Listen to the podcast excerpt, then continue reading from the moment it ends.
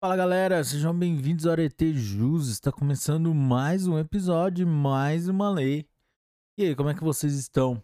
Galera, antes de começarmos, não se esqueçam de se inscrever no nosso canal, deixar o seu like, compartilhar com os melhores amigos e ativar o sininho para receber as notificações dos novos episódios.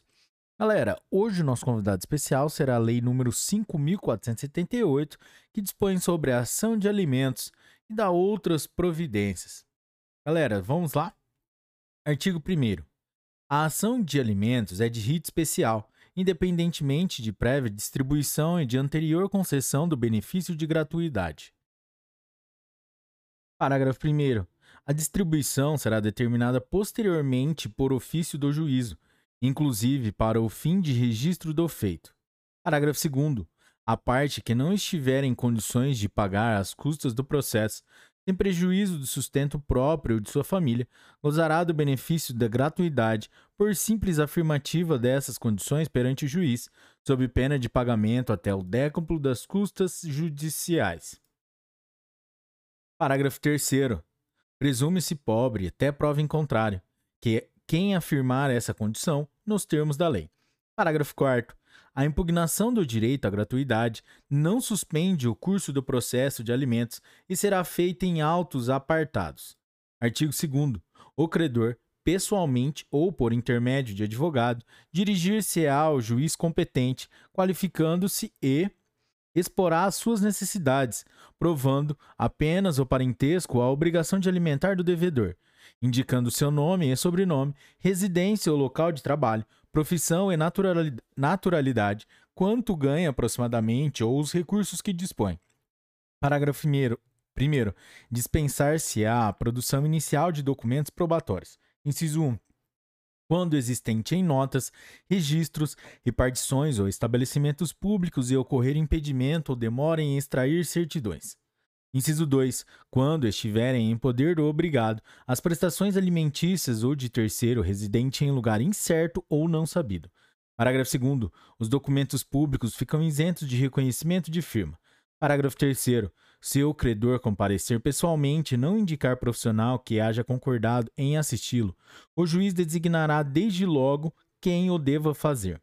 Artigo 3. O pedido será apresentado por escrito em três vias e deverá conter a indicação do juiz a quem for dirigido os elementos referidos no artigo anterior e um histórico sumário dos fatos. Parágrafo 1. Se houver sido designado pelo juiz defensor para assistir o solicitante na forma prevista no artigo 2, formulará o designado, dentro de 24 horas da nomeação, o pedido, por escrito, podendo-se achar conveniente indicar que seja a solicitação verbal reduzida a termo. Parágrafo 2.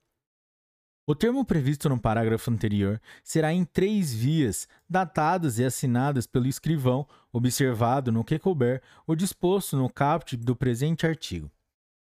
Artigo 4. As, ao despachar o pedido, o juiz fixará desde logo alimentos provisórios a serem pagos pelo devedor, salvo se o credor expressamente declarar que, que deles não necessita. Parágrafo único. Se se tratar de alimentos provisórios pedidos pelo cônjuge casado pelo regime de comunhão universal de bens, o juiz determinará igualmente que seja entregue ao credor, mensalmente, parte da renda líquida dos bens comuns, administrados pelo, pelo devedor. Artigo 5. O escrivão, dentro de 48 horas, remeterá ao devedor a segunda via da petição ou do termo, juntamente com a cópia do despacho do juiz e a comunicação do dia e da hora da realização da audiência de conciliação e julgamento. Parágrafo 1. Na designação da audiência, o juiz fixará o prazo razoável que possibilite ao réu a contestação da ação proposta e eventualidade de citação por edital. Parágrafo 2. A comunicação, que será feita mediante registro postal, isento de taxas e com aviso de recebimento, importa em citação para todos os efeitos legais. Parágrafo 3. Se o réu criar embarações ao recebimento da citação ou não for encontrado, repetir-se-á a diligência por intermédio do oficial de justiça, servindo o mandado a terceira via da petição ou do termo. Parágrafo 4 Impossibilitada a citação do réu por qualquer dos modos acima previstos, será ele citado por edital afixado na sede do juízo publicado e publicado três vezes consecutivas no órgão oficial do Estado, correndo a despesa por conta do vencido, afinal, sendo previamente a conta juntada aos autos. Parágrafo 5 o edital deverá conter um resumo do pedido inicial, a íntegra do despacho nele exarado, a data e a hora da audiência. Parágrafo 6. O autor será notificado da data e hora da audiência no ato do recebimento da petição ou da lavratura do termo. Parágrafo 7. O juiz, ao marcar a audiência, oficiará ao empregador do réu ou, se o mesmo for funcionário público, ao responsável por sua repartição, solicitando o envio, no máximo até a data marcada para a audiência, de informações sobre o salário ou os vencimentos do devedor, sob as penas previstas no artigo 22 desta lei.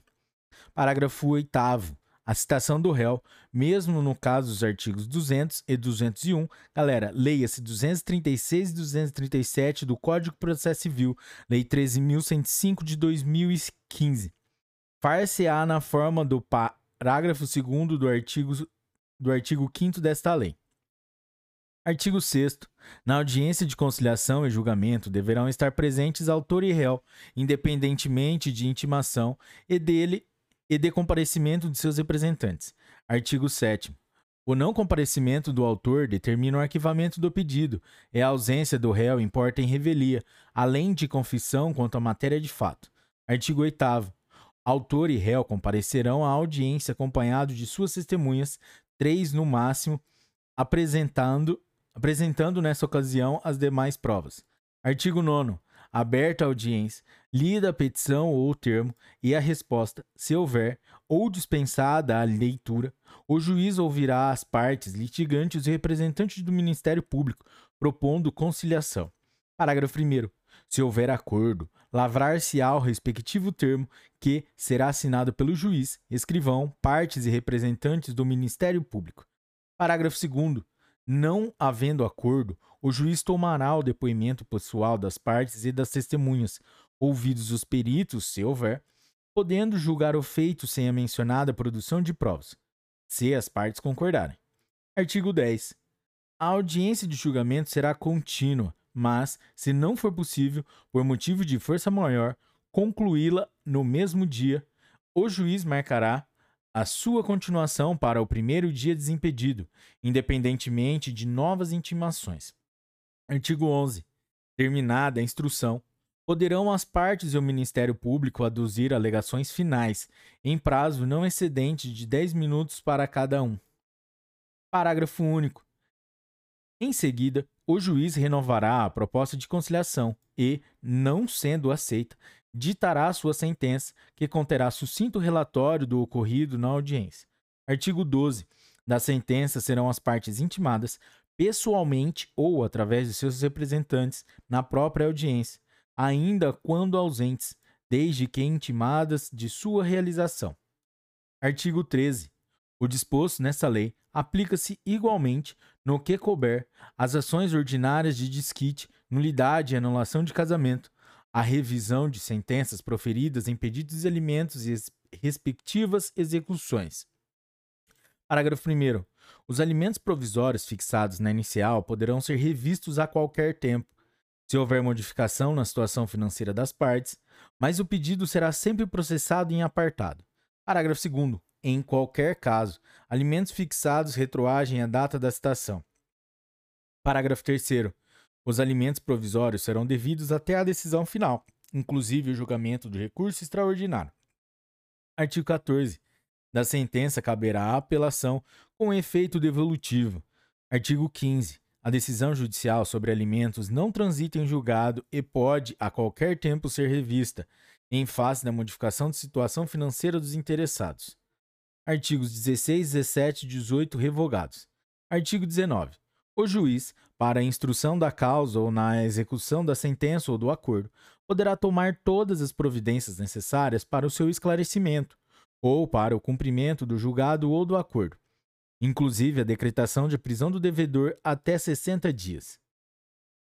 Parágrafo 1. O cumprimento integral da pena de prisão não eximirá o devedor do pagamento das prestações alimentícias, vincendas ou vencidas e não pagas. Parágrafo 2. Da decisão que decretar a prisão do devedor, caberá agravo de instrumento.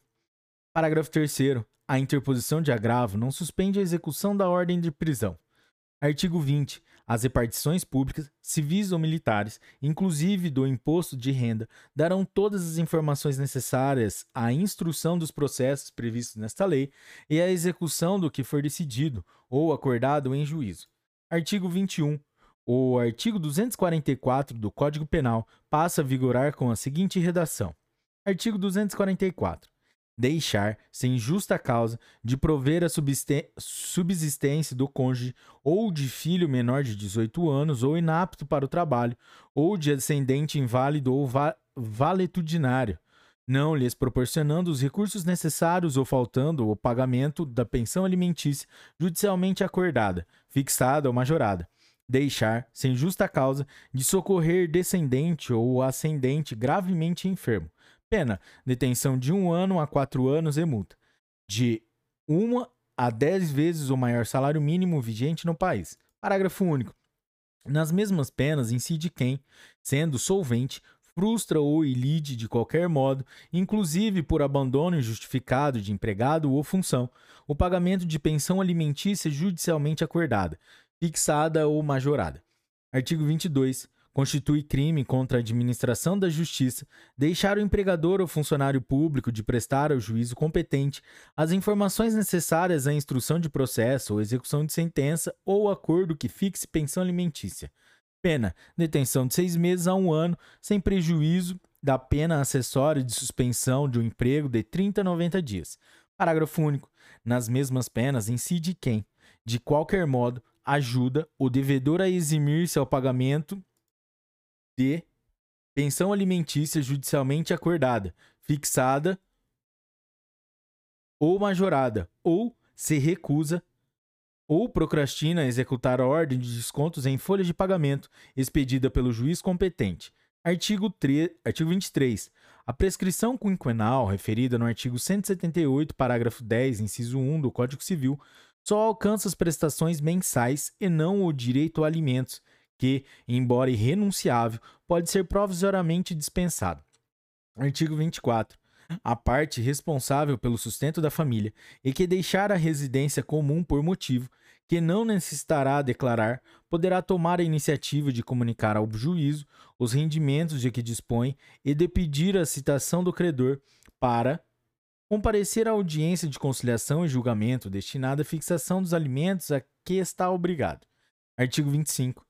A prestação não pecuniária estabelecida no artigo 403 do Código Civil só pode ser autorizada pelo juiz se a ela anuir o, alimento o alimentado capaz. Artigo 26 é competente para as ações de alimentos decorrentes da aplicação do Decreto Legislativo número 10, de 13 de novembro de 1958, e Decreto número 56.826, de 2 de setembro de 1965, o Juízo Federal da Capital da Unidade Federativa Brasileira, em que reside o devedor, sendo considerada instituição intermediária para os fins dos referidos decretos, a Procuradoria-Geral da República. Parágrafo único. Nos termos do inciso 3 do artigo 2 a Convenção Internacional sobre Ações de Alimentos, o governo brasileiro comunicará, sem demora, ao secretário-geral das Nações Unidas o disposto nesse artigo. Artigo 27. Aplicam-se supletivamente nos processos regulados por esta lei as disposições do Código de Processo Civil. Esta lei entrará em vigor 30 dias depois de sua publicação. Artigo 29. Revoga, revogam-se as disposições em contrário. Galera, é isso aí. Essa foi a lei número 5.478, que trata sobre alimentos. Se você chegou até aqui, meus parabéns. Meta cumprida, galera. E até a próxima lei. Bons estudos e é isso aí. Deixe seu comentário, seu like, sua inscrição e ative o sininho, galera. Até a próxima. Bons estudos. Tchau.